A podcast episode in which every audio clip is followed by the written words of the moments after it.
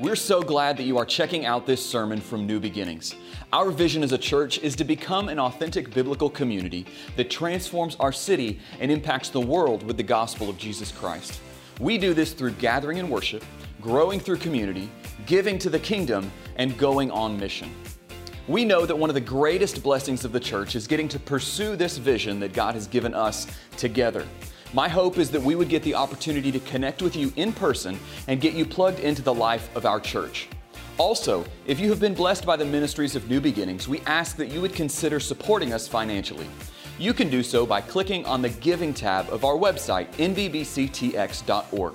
I pray that you are both encouraged and challenged by the scripture today. Glad you're here today. Listen, last week we started the new series called Reset.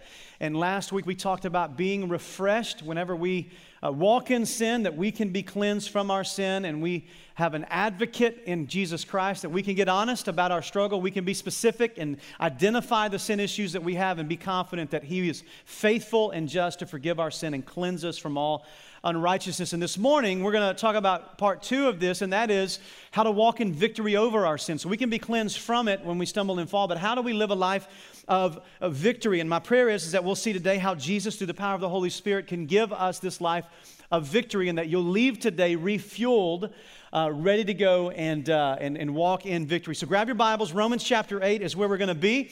As you're turning there, let me just ask this question How many of you have ever had conversations in your home or with friends where you're comparing two things and you're trying to determine which is greater than the other. Like, for instance, we think about uh, Coke versus Dr. Pepper. Which is greater, Coke or Dr. Pepper? Answer it. Do- Dr. Pepper. Some of you said Coke. You're probably not from Texas. Dr. Pepper. This is kind of Dr. Pepper country. Um, we think about, y'all have heard me ask about this one, you know, uh, uh, uh who's greater, Michael Jordan or LeBron James? And all the, all the saved people said Michael Jordan, right? And, um, or this one, we, we, uh, here, here's, here's, uh, here's one. Um, which Jonas brother is the coolest? It's a trick question, none of them. Uh, but here's the, here is the real debate we have in our house. Which is greater? And I need your help because I've got some rebellious children, all right? So, which is greater, Juicy's Tacos or Taco Bell?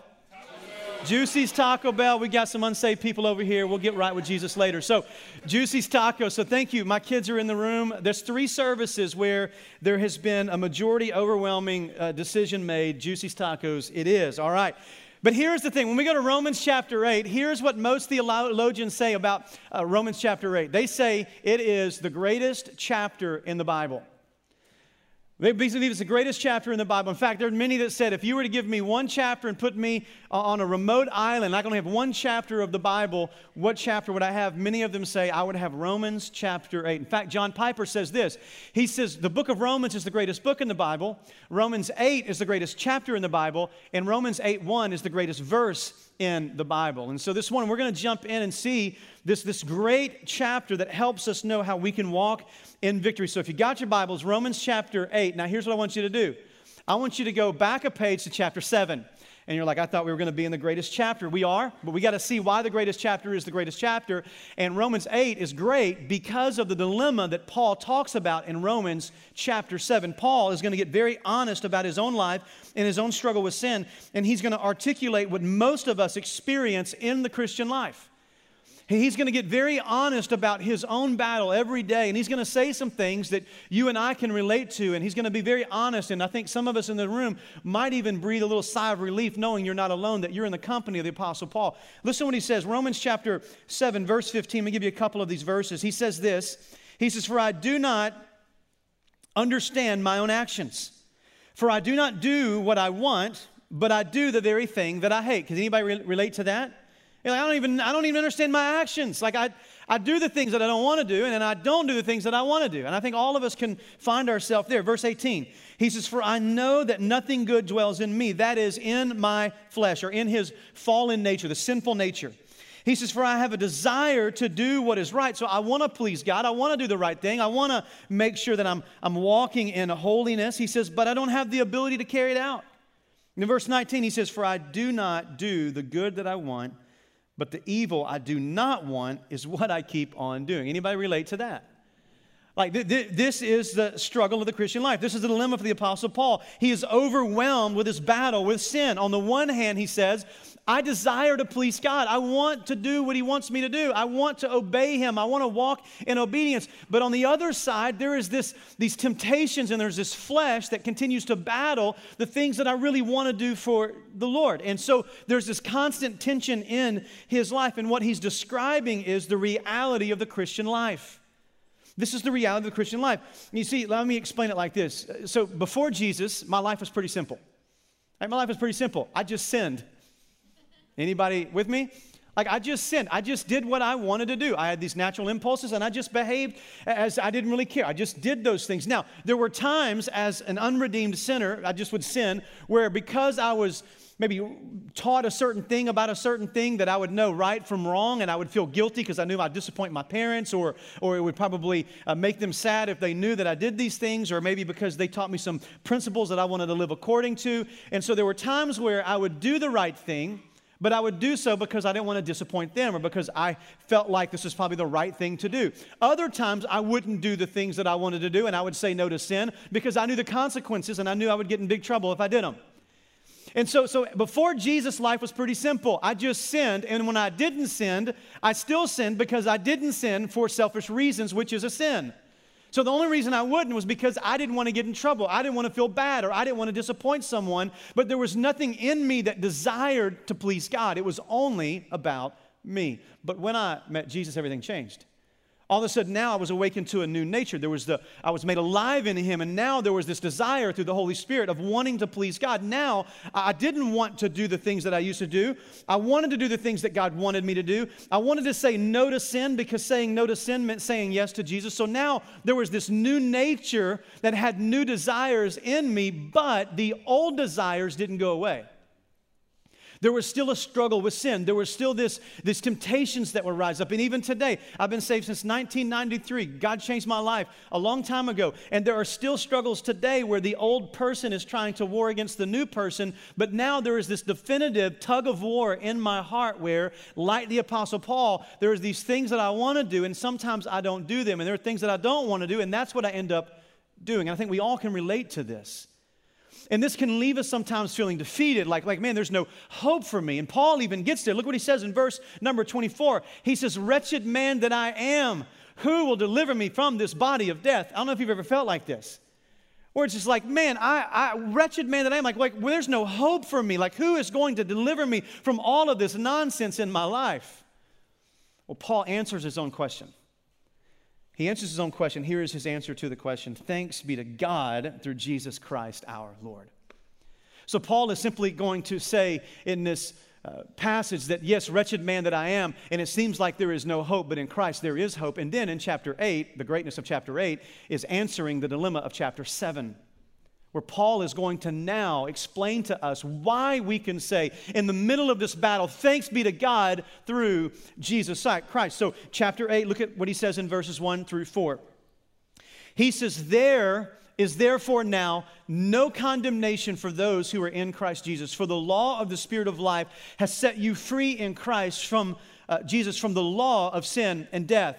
For God has done what the law, weakened by the flesh, could not do by sending his own son in the likeness of sinful flesh for sin, he condemned sin in the flesh in order that the righteous requirements of the law might be fulfilled in us who walk not according to the flesh, but according to the Spirit. So, what Paul is going to do here in these passages is he's going to help us understand why we can thank God for his victory in the midst of our struggle with sin. So, how do we live the victorious Christian life? Here's what I want to do. All right, I'm going to give you two statements these two statements are found in verses 1 and verse 2. And these statements are going to help us understand this is how we live victorious in Christ. And here's what they're going to be they're going to be both sides of the gospel coin. So think of the gospel as a quarter. On one, one of these points I'm going to give you is, is one side, and the other point is the other side. And this is what the gospel can accomplish in our life. And then what I want to do is show you how this is possible and then give you some practical applications on how to walk in it from this point uh, forward. If you're with me, say, I'm with you. So here's truth number one we find in verse number one, the greatest verse according to John Piper and all the Bible. Here's truth number one. If we're going to walk in victory, here's what we need to know. We need to know listen, you are free from the penalty of sin because you are in Christ. If you are a believer, if you are a saved person in the room, if you're a follower of Jesus, here's what you need to know you are free from the penalty of sin because you are in Christ. Now, this is an unbelievable statement here. Look what he says in verse number one again. He says, There is therefore now no condemnation for those who are in Christ Jesus. Now, we know the word condemnation simply means that you are guilty of an offense and there is a penalty or a debt you owe because of that. This is what condemnation means. And this is what Paul is simply saying here. In Christ, there is no condemnation. If you are in Christ, the condemnation over your life because of your sin has once and for all been removed. There is now and never will be a penalty for your sin. Why? Because you're in Christ, and in Christ, your penalty has already been dealt with. Anybody thankful for that this morning?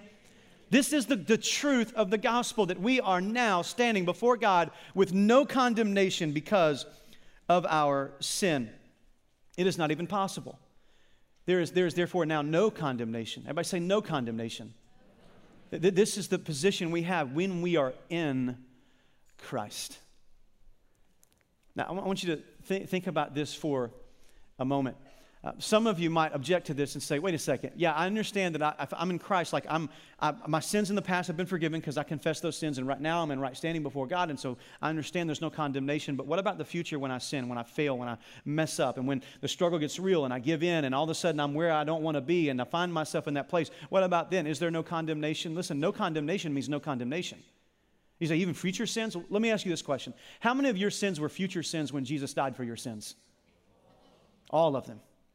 So, on the cross of Jesus, when he paid the price for your sin, every single sin you would ever commit were future sins when he died for them. And this is the freedom that we have in Christ. The penalty, once and for all, forever, has been removed. Past, present, and future sins completely gone forever. This is unbelievable. That this is the glory of what Christ has accomplished for us. You say, why is this important and how does this help me with my battle with sin? You see, what we said last week was this is that whenever we sin, our natural tendency is to what? We want to cover our sin or we claim we have no sin. So we want to cover it, pretend we don't have it, or we want, we want to downplay our sin as a way of saying, my sin is not a real issue. And why do we do this? Because of guilt of shame, because of fear of condemnation. We're afraid that we're going to be condemned by others. We're afraid we're going to be condemned by God. And therefore, rather than dealing with our sin, we cover our sin. Another way of saying it is that we perform or we pretend. So when we're caught in our sin, I'm going to perform. I'm going to do better next time. I'm going to work harder. I'm going to get it together. I'm going to make sure that everyone sees that I'm more righteous than, than this. And I'm going, to, I'm going to do it again and I'm going to do it better. And I'm going to make sure that in my effort, I accomplish what I think it is God wants of me. Or we pretend. We just pretend that we don't have a struggle with sin. And we do this because we're not standing in confidence in the reality that in Christ there is no condemnation for you. You see, when I know that there is therefore now no condemnation in Christ, I don't live in fear of being condemned by others or being condemned by God. Because listen, by the way, if I'm no longer condemned by God, it doesn't matter what others say. You know what that means for me? I can get honest about my sin. I don't have to walk in the shame and the guilt of my sin. I can drag my sin out of the dark into the light and let the healing power of the gospel work in me. But as long as I keep my sin in the dark, I stay, stay and remain a slave to the sin. Listen, believer, listen, hear me say this. You, you have been forgiven. And the condemnation of your sin, if you're in Christ, no longer remains on you. I love how Paul says this. Listen to this.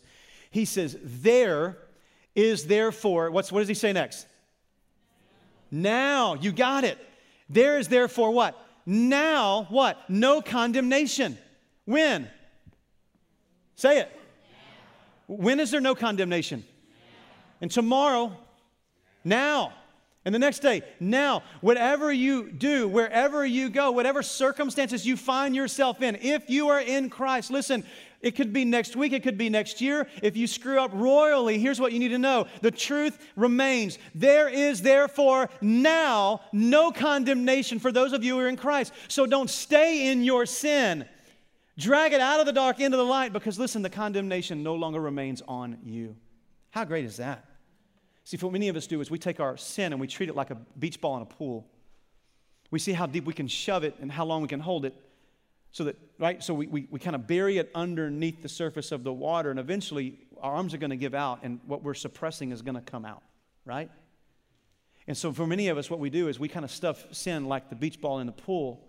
But here's what you need to know eventually, the things that you're suppressing will come out of your life, it will expose you. Be sure your sins will find you out. But when you stand knowing that therefore now in Christ there is no condemnation, I don't have to suppress it, I can confess it. I can get honest before the Lord. I can get honest before others, and I can walk in the freedom that is mine in Jesus Christ. Here's number two. Here's the second truth that we need to get. So, number one is we are free from the penalty of sin because you are in Christ. Number two is you are being freed from the power of sin because the Holy Spirit is in you. So the first is the penalty is dealt with because you're in Christ. Now, the power of sin is being dealt with because the Holy Spirit is in you. This is the flip side of the gospel coin. Look what he says in verse 2. He says, For the law of the Spirit of life has set you free in Christ Jesus from the law of sin and death. Now, I want to kind of unpack some words here for you so we can understand what's going on in the text. Paul will, in, in Romans, use the law in a number of ways.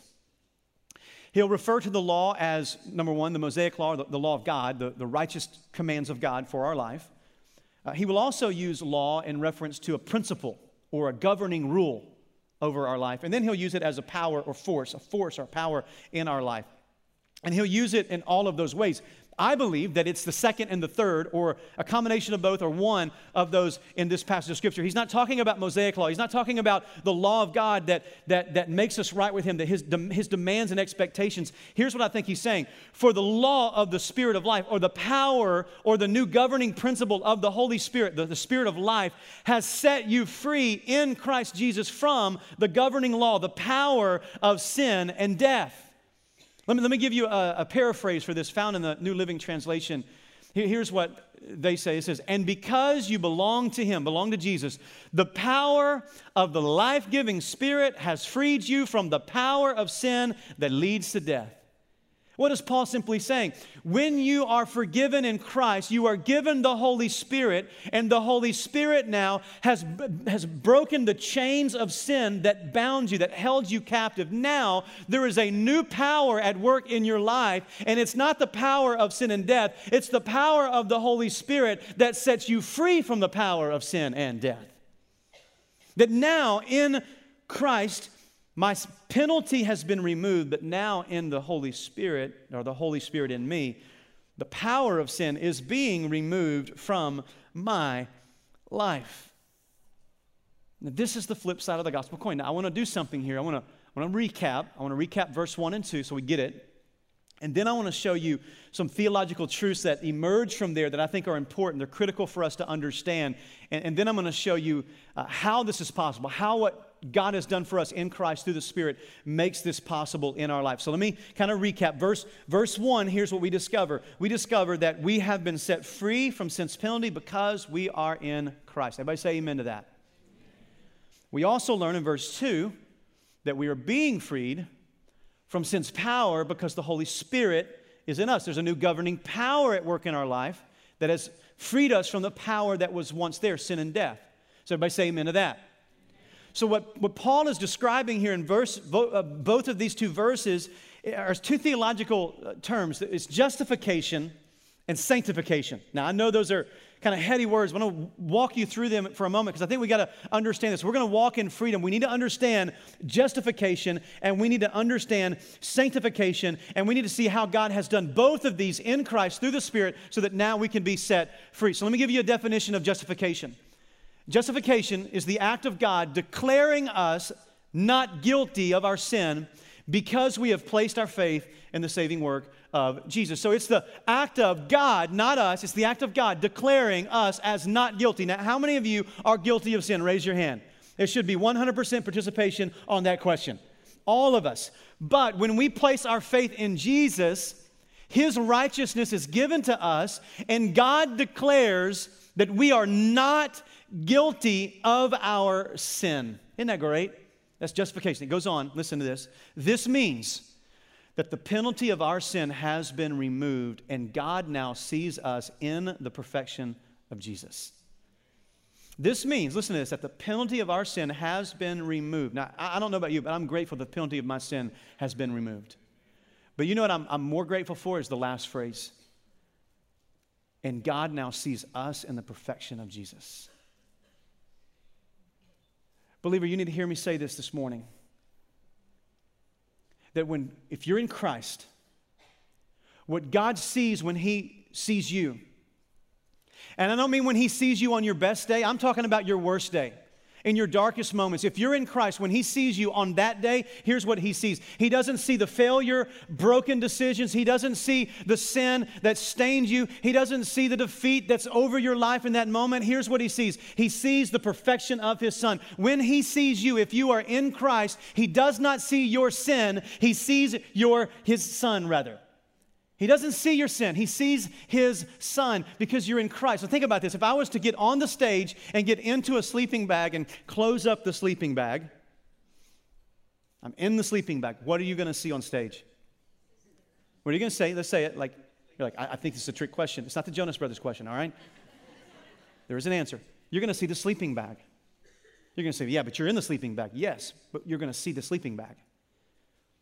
This is why I love the fact the gospel constantly refers to us as being in Christ.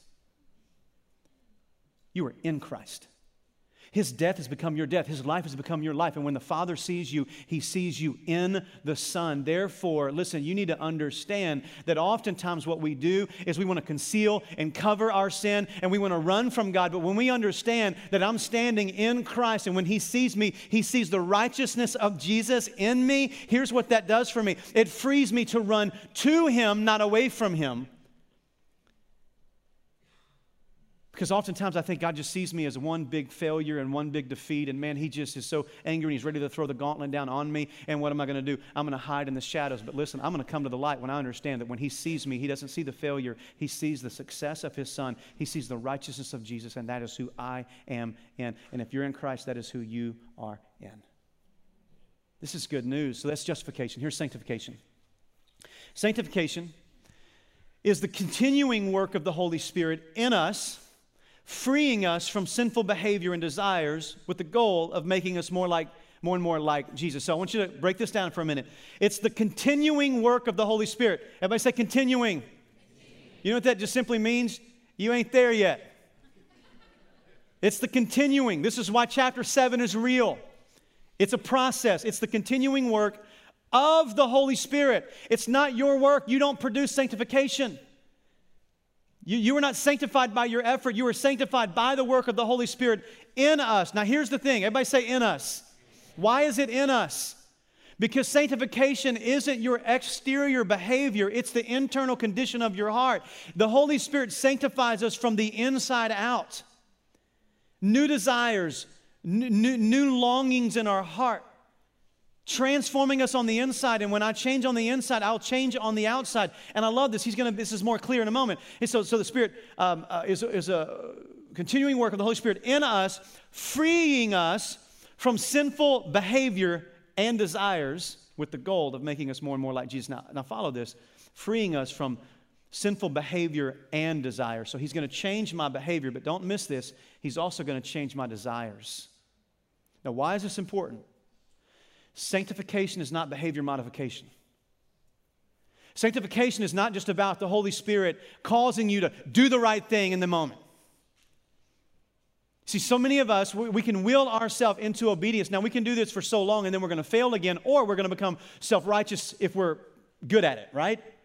But if we're just focusing on, I got to stop bad behavior, then we're going to be either left with self righteousness or we're going to collapse under the weight of the responsibility of trying to change who I am. But here's what the Holy Spirit does He sanctifies us, which means He does address our behavior, but He does so by addressing our desires.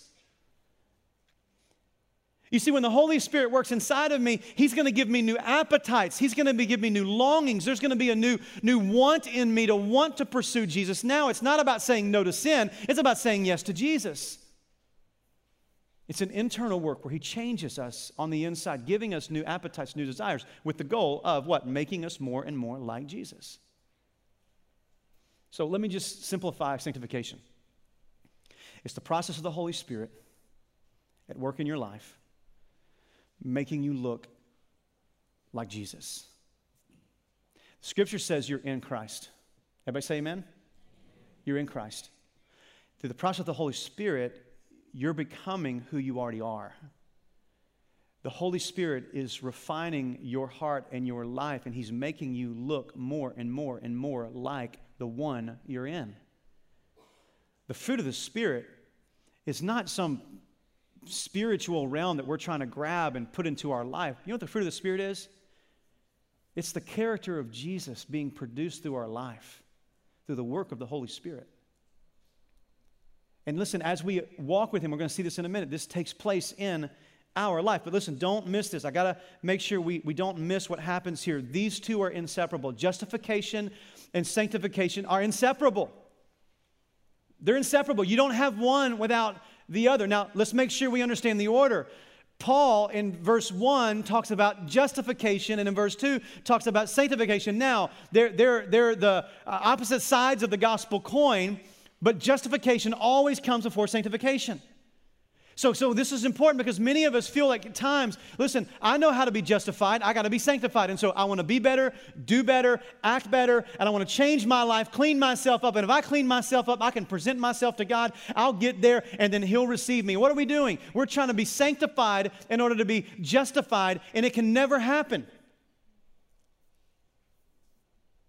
So Paul says it's justification leads to sanctification. So listen, it's justification leading to sanctification. But if there is no sanctification, most likely there's no what? There's no justification. We've got to get the order right, but we've got to understand they're also inseparable. So while you cannot be justified by your sanctification, if you are truly justified, you will be in the process of sanctification. And if there is no sanctification, listen to me, there is no salvation.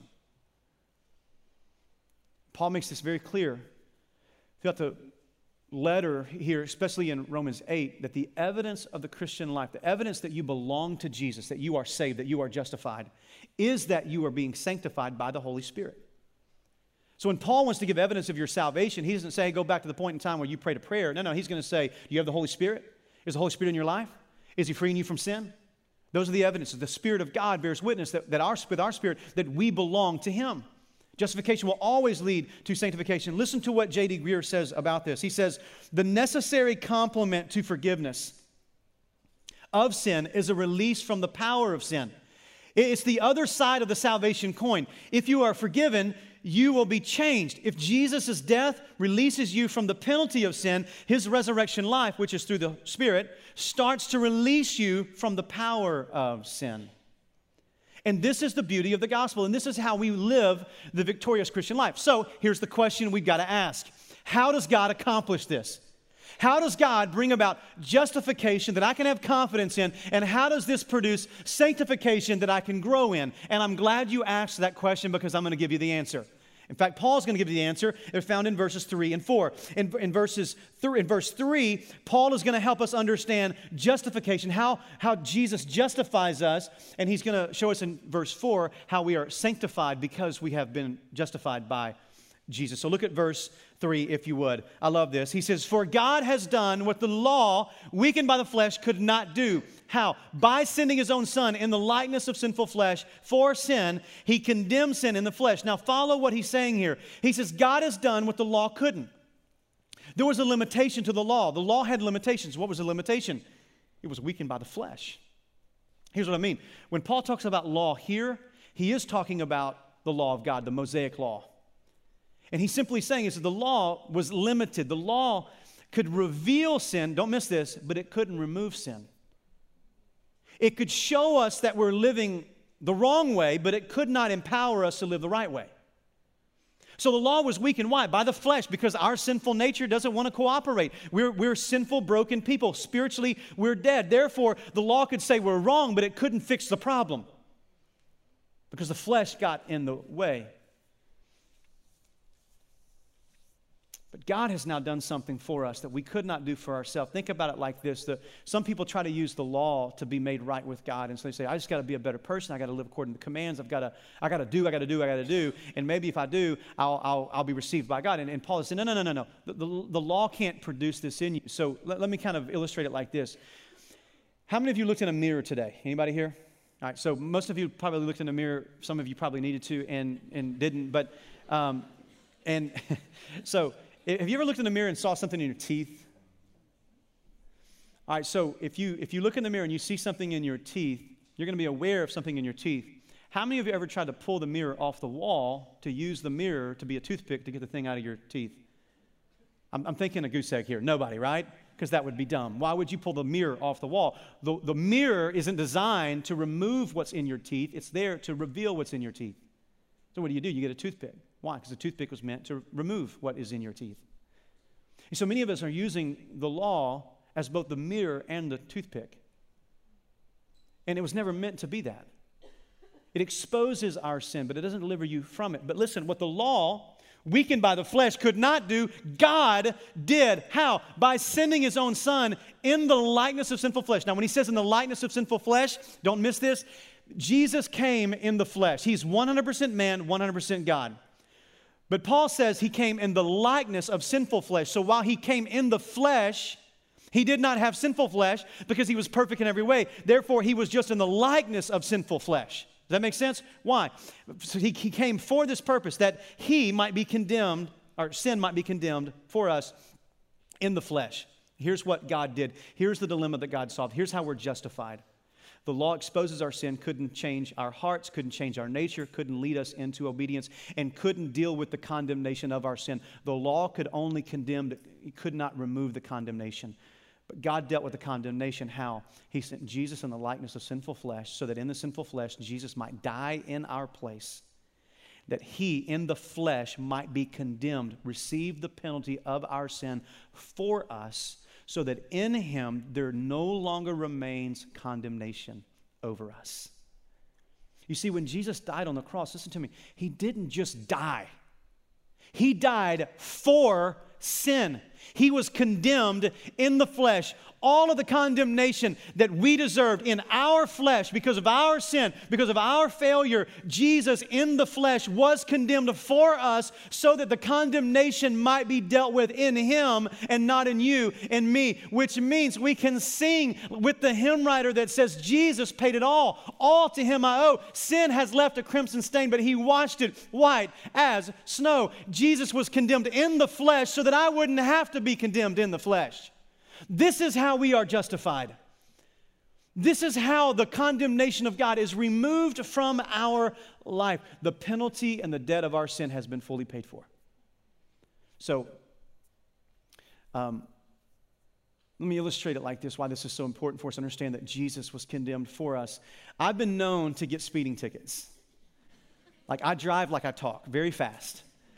And I've been known to get speeding tickets. And um, my wife, on the other hand, has never, it's never, never had a speeding ticket. And she reminds me sometimes she's never had a speeding ticket. So if there's a police officer in the room, I need a favor, pull her over, give her a ticket. I'll be happy to pay it because it might deal with some of the self righteousness in my home. And, and uh, I'm, I'm totally kidding. I'm totally kidding. Um, but, but when, I, when I get a speeding ticket, a lot of times my wife will take the checkbook and she'll write the check, she'll put an envelope, and she'll mail it off or go online and deal with the ticket. So imagine I get a ticket and she does that, and then all of a sudden, two weeks later, I get a notice at my house saying, You, you need to pay for your ticket. And my response is, Well, my wife paid for it. And, and they say, Yeah, we took her payment. We, we're grateful for that, but you're the one who, who, who, the one who sped, and so therefore you owe a payment as well. Now, let me ask you this question Would that be just or unjust? That'd be unjust. Why? Because, because they're making me pay twice for a single offense. The payment, the debt, the penalty has already been paid for. Therefore, for me to have to pay it again would be unjust. Listen to me God is not unjust. The penalty for your sin, if you're in Christ, the penalty for my sin, if I'm in Christ, was dealt with in Christ. Yes, he was perfect. Yes, he was sinless, but he died as if he was the guilty party. And listen, God is not, now that I am in Christ, going to charge me for a penalty that has already been paid for by Jesus. It has been dealt with once and for all. And therefore, because of this, I stand before God. You stand before God completely justified, no condemnation whatsoever. But listen, that's justification. Let me give you sanctification. Sanctification is verse 4. How does he accomplish this? And this is where we'll begin to see the victory that we're longing for. Now, he says that God did for us in verse uh, 4, what the, uh, verse 3 rather, what the law could not do, weakened by the flesh. He did through the Son. And listen, why he did it. In order that. So, why did God condemn sin in the flesh, in Christ, for me? In order that the righteous requirements of the law might be fulfilled in us. Now, don't miss this. I, I want to explain to you what Paul uh, is not saying and then tell you what he is saying. Paul is not referring here to the, the righteous requirements of the law being fulfilled in us as what we would call, in theological terms, imputed righteousness. In other words, when I'm justified, the righteousness of Jesus is applied to my life so that when God sees me, he sees Jesus' righteousness. Now, I'm grateful for that, and that is true. Amen? Paul unpacks this in other parts of Romans. But in this particular passage here, he's not talking about imputed righteousness that's given to me, but actual righteousness that's being produced in me. This is why the language is important. In order that the righteous requirements of the law might be fulfilled in us. If it was imputed righteousness, it would say the, the, the law might be fulfilled for us. But now in Christ, through the power of the Holy Spirit, the righteous requirements of the law, the life that God desires for me to live, is now being produced in me. It's being fulfilled in me. How? For those who walk not according to the flesh, but according to the Spirit. Listen, believer, don't miss this. The, the, in order that is important. You were saved not just to give you some life insurance when this life is over. God did not redeem you just so that the condemnation of sin might be removed. Listen, He, he, he, he, is, he has reconciled and He has justified you to Himself, given you the Holy Spirit so that the power of sin might be broken in your life today. It is not as if God goes, okay, you're justified, figure it out. One day you'll die, and when you get to heaven, things will be better. No, no, no, no. He says, I'm going to justify you, and then I'm going to put my spirit inside of you, and I'm doing this because my aim of your salvation is your holiness. How does this holiness happen? It's being fulfilled in us who walk not according to the flesh. How? How do we walk now? But according to the Spirit. This is how He sanctifies us the Holy Spirit in us, producing the righteousness of Christ in us. You see, the key to the Christian life, do not miss this. The key to the victorious Christian life is the Holy Spirit being active in us. The key to the Christian life, the key to your holiness isn't your willpower. We'll see that in a second. It is the Holy Spirit's power. This is why, for the first seven chapters of Romans, by the way, I don't know if you know this, the first seven chapters of Romans, the Holy Spirit is mentioned one time. But in chapter 8, the Holy Spirit is mentioned 20 times. Why? Because the Holy Spirit is the answer for the dilemma that we find in Romans chapter 7. The Holy Spirit now gives us the spiritual power we need to say no to sin and say yes to Jesus. It is not by the flesh, but by the Spirit.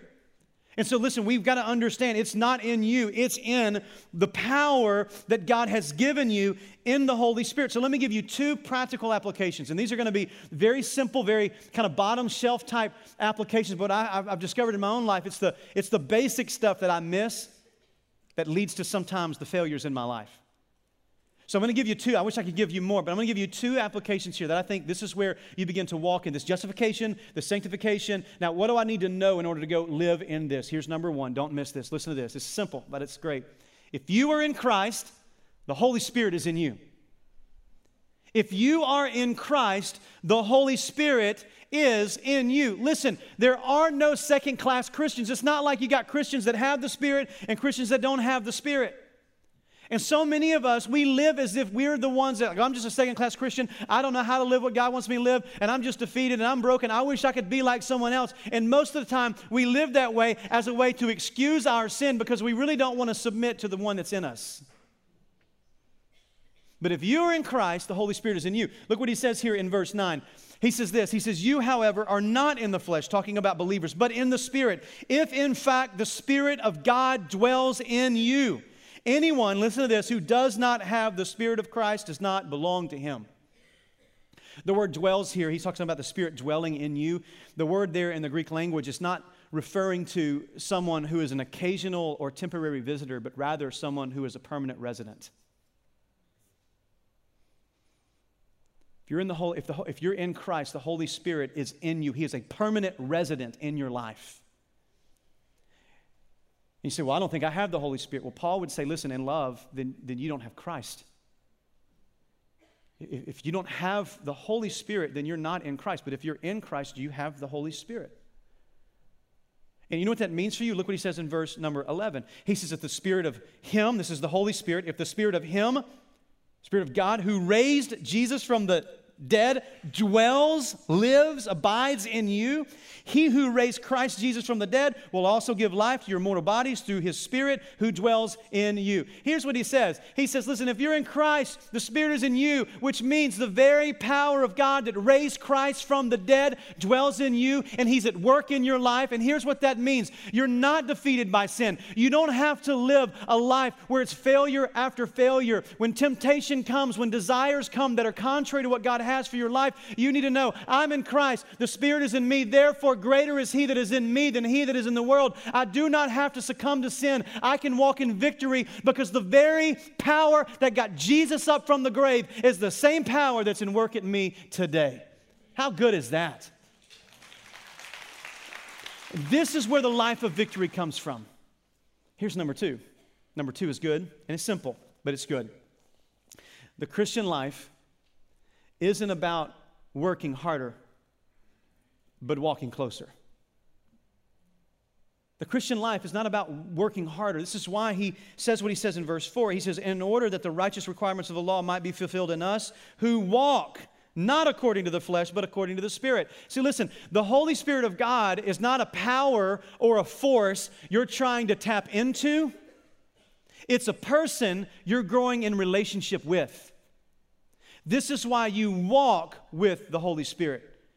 You keep in step according to Paul in Galatians chapter number 5 he says this but i say walk by the spirit and you will not gratify the desires of the sinful nature.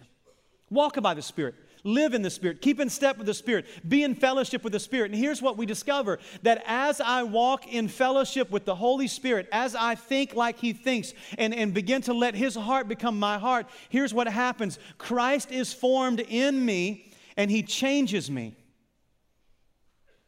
And this is not because I've had self will or self effort or I've white knuckled myself to some sort of measure of obedience, but rather because the one that's permeating my life is transforming my life. And here's just what I've learned the more the Spirit of God permeates me, the more like Jesus I look. And the more his righteous life is lived through me. Listen, this is the key to the victory in Christ. You've been justified, and now you are being sanctified. You've been free from the penalty of sin because you're in Christ. You are being freed from the power of sin because the Holy Spirit is in you. And listen, if you're in Christ, you have the Holy Spirit. And so here's my challenge for you don't work harder, work, walk closer. So, so here's two questions. Two questions, and we're going to have a time of response. First question is this. Please wrestle with this one. Do you know without a doubt that you are in Christ? Do you know without a doubt that you're in Christ? Here's another way of saying it. Same question. This is a question I want you to ask yourself Am I genuinely saved? Here's why this is important. If you are unsettled in this area right here, it is going to be really hard to walk in victory. Because if I'm insecure about whether or not I am saved or not, I am not going to have the confidence of justification. Therefore, I am not going to have the confidence to walk in the sanctification. So if this is unsettled in your heart, I'm, my prayer for you is that for some of you who are doubting, maybe those doubts will be settled today. And listen, if the answer is no, you're not saved, you've never been transformed by the gospel, here's the thing you need to know that you are not justified, which means there is condemnation for you. But that can be removed today by trusting in Jesus. And when that happens, those struggles in your life that seem to just defeat your life and kill your relationships and destroy the things around you, all of a sudden now through the power of the Holy Spirit, you'll begin to see a life transformation happen. But you've got to wrestle with this. If you've not been justified, don't even think about being sanctified. You just need to deal with this. Answer this question today. Here's the second question for those of you who say, Yes, I am saved. I know that I am in Christ. I know that I'm justified. Here's the second question Are you walking in the power of the Holy Spirit, or is there sin you are tolerating that is grieving him or disobedience that is quenching his work in you? Is there areas of your life right now that you're saying, you know what, I've, I've grown content with these sinful behaviors in my life? And for some of you, you just justified them by going, but they're not that big and they're not really hurting people around me. Listen, the effect of sin is not just the consequences that it has maybe in your life or in the, those around you. You know, the greatest reason we should confess our sin is because sin grieves the Holy Spirit. Sin quenches the Spirit's work in our life. Well, the Spirit of God is the power of the Christian life. And so when you quench the Spirit, when you grieve the Spirit, the very power of God that is in you, that is meant to sanctify you, is not as active in your life as He wants to be. And therefore, listen, we cannot tolerate even the smallest sin. We need to confess our sin. We need to practice what we learned last week and get honest before the Lord, get specific, have confidence, and knowing that the Holy Spirit is going to work to deliver me from it. But listen, if we tolerate sin, it will grieve the Holy Spirit. Listen, it will quench His work in your life. So the question you need to ask right now is the Spirit of God God as active in your life as He wants you want Him to be? And if not, what is it in your life that you're allowing to remain that He wants to remove? That's quenching the work that He wants to accomplish. I'm going to ask you to do me a favor. I'm going to ask you to stand to your feet. We're going to bow our heads. We're going to sing for a moment. And I want you to wrestle with these questions as we think about the, the justification and sanctification, the life that God has called us to live. I'm going to pray over you, and I want us to meditate on these verses just for a moment. Let's pray. God, I love you. And I thank you and I pray, Lord, that these questions would be considered with urgency in our life and that there would be an awareness that you have called us to holiness and that you have made it possible through the cross of Christ and through the dwelling indwelling of the Spirit you've given us. So those who doubt their salvation, who are not certain of their salvation, may they be certain today. And those who are certain of their salvation, God, I pray that they would walk in the fullness of the Spirit by confessing sin and tapping into the person that gives us the power to live victorious. We ask all of this in the name of Jesus. Amen. Let's sing and let's worship for a moment this morning. I hope that you have enjoyed this message.